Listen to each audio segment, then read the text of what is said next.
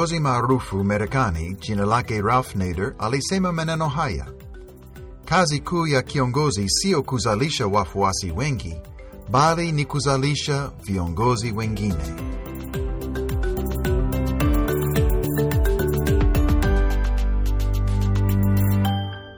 Hii ni kanuni muhimu sana katika uongozi wa kiroho. Kiongozi bora si yule awezaye kuongoza kila kitu kwa bidii na kupata wafuasi wengi. Hapana, matokeo yake ni huduma kushindwa kuendelea kuongezeka, na mara nyingi huduma ya kiongozi huyu haizalishi huduma zingine. Kiongozi bora ni yule anayehusisha wengine katika huduma na kwa njia hiyo kulea viongozi wengine.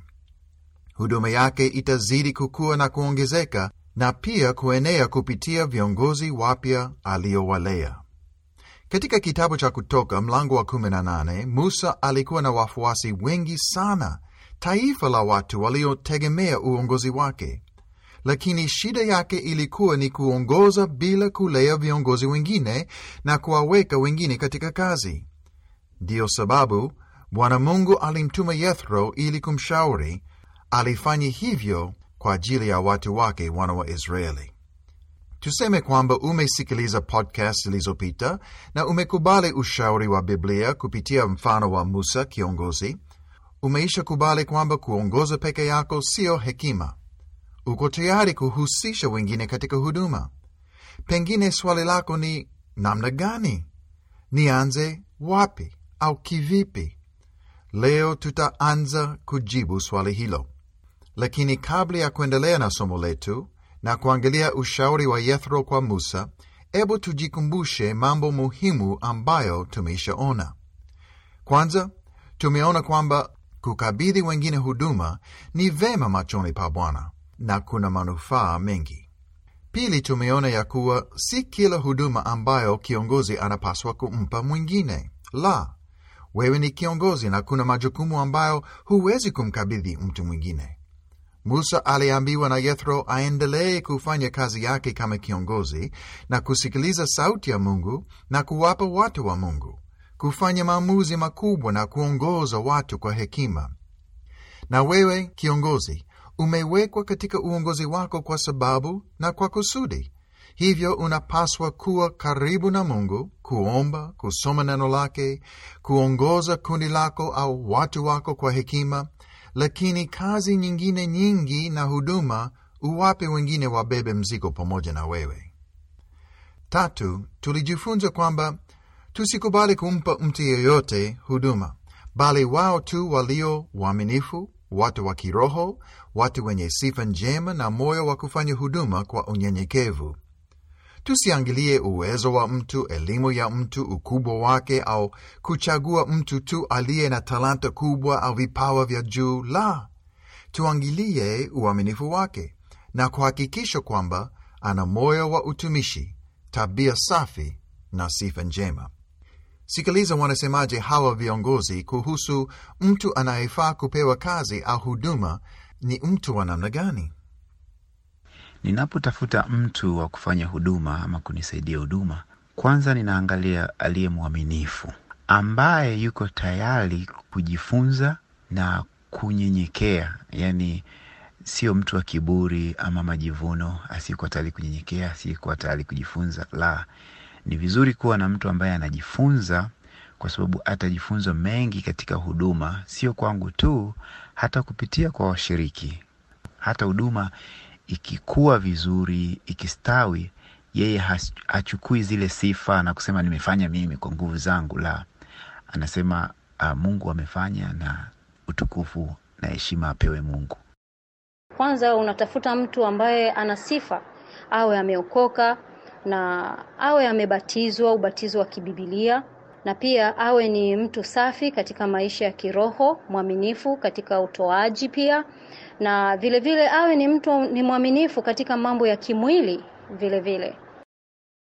Moja ya sifa ambayo mimi nina ninaangalia sana ni kumpata mtu ambaye ana utayari wa kuthubutu, yuko tayari kukubali makosa yaliyotokea aliyoyafanya. Mtu anayekiri kwamba ni kweli, hapa nimekosea, hapa nilifanya vibaya, na yuko tayari kuendelea hata pale ambapo matokeo uh, yaliyotarajiwa yamekuja tofauti na jinsi ambavyo tulitarajia. Yaani mtu ambaye si mwepesi kukata tamaa na ni mtu ambaye anafundishika. Huyo ni mtu ambaye mimi ni moja ya sifa kubwa sana ambayo ninaangalia ninapopata mtu ambaye ninafanya naye kazi. Napenda kutoa mfano uliotokea katika huduma yangu siku za nyuma.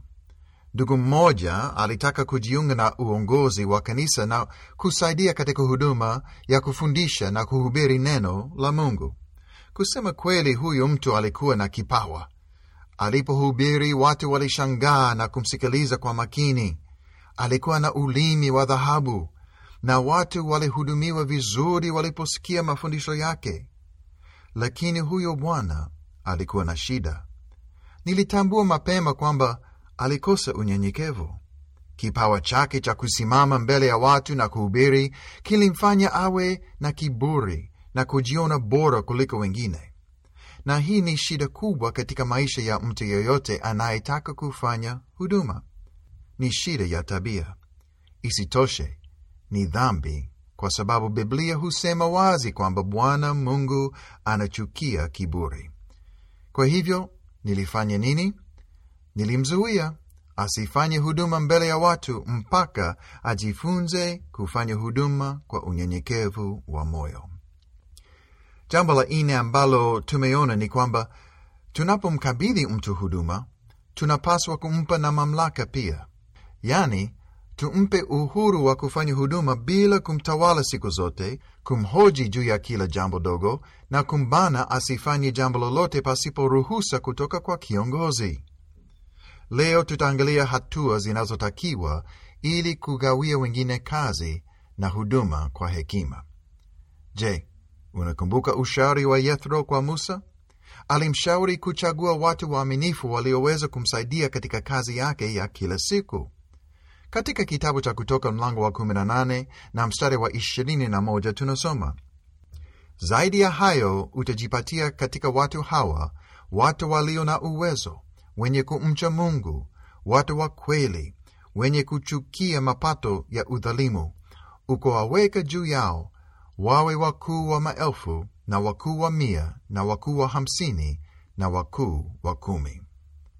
Hakusisitiza juu ya uwezo wa watu wale, bali aliweka mkazo juu ya nini? Juu ya tabia na sifa zao. Tukikumbuka hayo yote, na baada ya kuchagua mtu anayefaa, mwaminifu, mwenyekevu, mwenye roho ya kujifunza, hebu tuone namna gani tunampa mtu huyo kazi ili tumhusishe katika huduma na kumlea kama kiongozi mwaminifu. Namba moja, usimpe huduma moja kwa moja, lakini kwanza mjaribu kwa kumpa kazi ya muda. Ni muhimu sana, na viongozi wengi hukosea kwa kumkabidhi mtu kazi moja kwa moja kabla ya kumjaribu kwanza, kupima moyo wake, nia yake, uwezo wake. Na huyo mtu asipofanya kazi vizuri, shida ipo.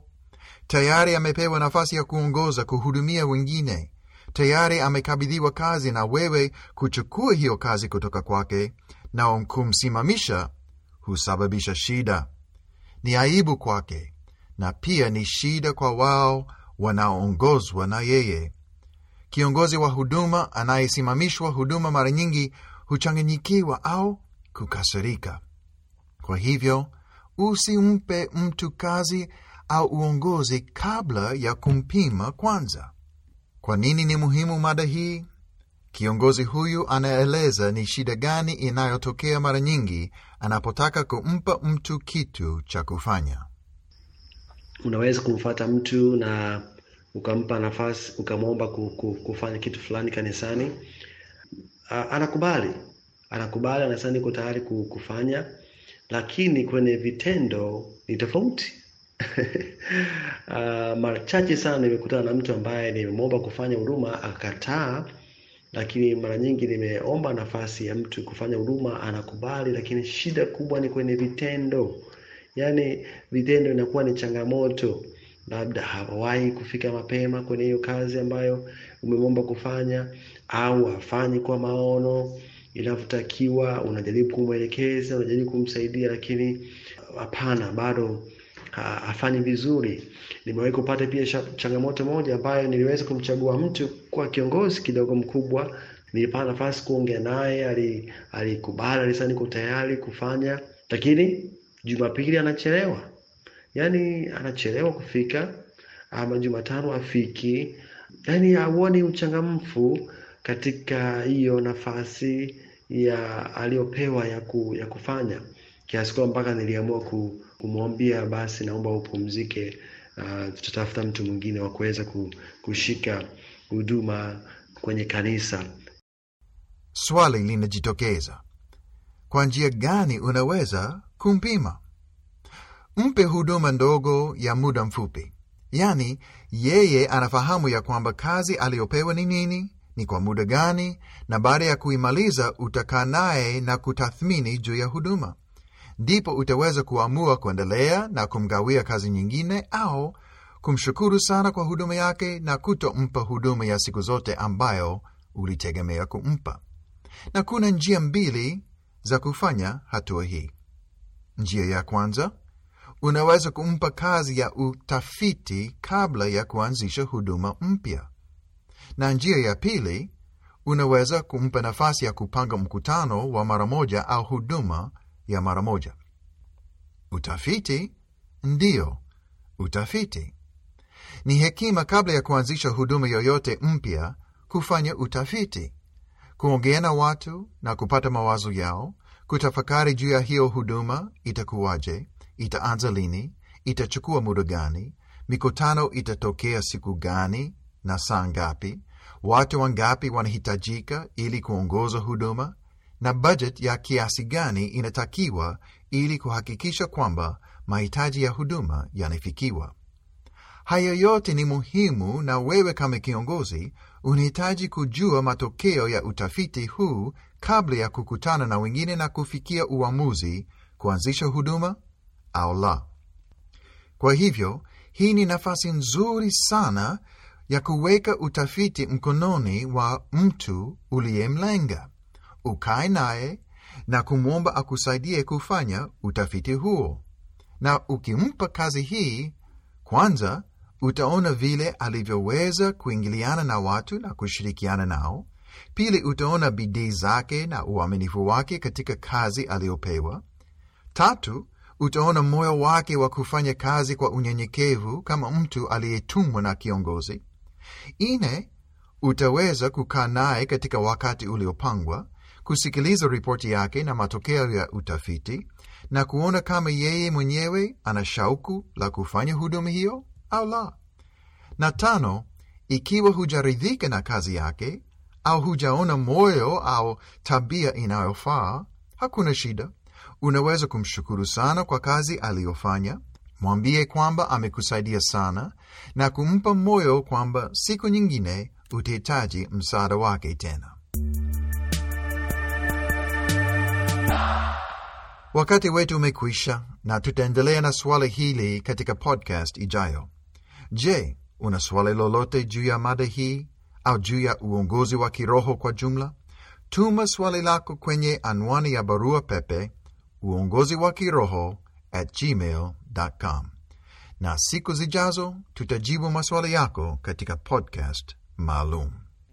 Kiongozi mwenzangu, usichoke katika kazi yako, ujipe moyo.